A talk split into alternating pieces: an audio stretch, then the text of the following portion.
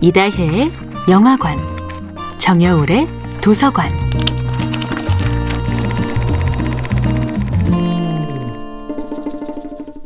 안녕하세요. 여러분과 아름답고 풍요로운 책 이야기를 함께 나누고 있는 작가 정여울입니다.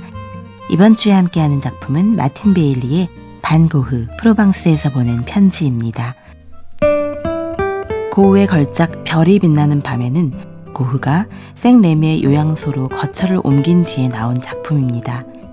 아르에서 그린 밤의 카페 테라스가 아직 세상 속에서 사람들과 부대끼며 그려진 작품이라면 생레미에서 그린 별이 빛나는 밤에는 사람들의 모습이 철저히 배제되어 있습니다. 오직 밤하늘의 별과 별들이 서로 싸우듯 혼란스럽게 어우러지는 모습이 시선을 사로잡습니다. 밤의 카페 테라스의 별들이 평화로운 모빌의 조각들처럼 조용히 흔들린다면 이 그림의 별들은 격렬하게 소용돌이 칩니다. 발작과 퇴원을 반복하면서 육체적 건강에 대한 자신감을 잃어가던 고우였지만 밤하늘을 그린 그림에서는 오히려 바로 이것이 나, 빈센트 반 고흐다라는 강렬한 자신감도 느껴집니다. 오늘날 수많은 사람들이 고우하면 가장 먼저 떠올리게 된 그림 중 하나인 별이 빛나는 밤에는 고우다운 모든 요소들이 강렬하게 집약되어 있습니다.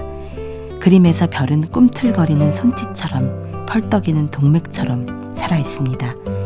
잦은 발작과 자해의 위험 때문에 힘겨운 시간을 보냈지만 생레미 시절의 고흐는 어느 때보다도 자기답게 살 수 있었습니다. 어떤 사람들은 살아있을 때 성공하지 못했으니 이 모든 열광이 무슨 소용이냐고 한탄합니다. 하지만 과연 그럴까요?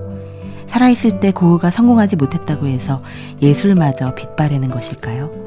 고흐가 주는 감동은 단지 예술작품의 성취에 그치는 것이 아니라 절망 속에서도 아름다운 꿈에 이르는 길을 포기하지 않은 한 인간의 삶을 향한 경의에서 비롯됩니다. 예술가의 투쟁은 그 어떤 장애물 앞에서도 끝내 비상구를 찾아낸다는 것을. 그의 몸은 고통에 묶여 있었지만 그의 예술은 앞으로 다가올 천년을 향해 한껏 열려 있었습니다.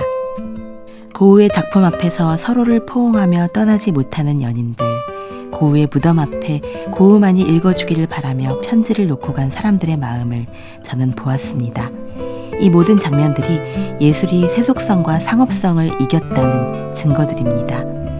모든 길이 완전히 막혀 있는 것처럼 보일지라도 무한을 향해 뻗은 예술가의 손길은 반드시 제 갈 길을 찾아갈 것입니다. 정야울의 도서관이었습니다.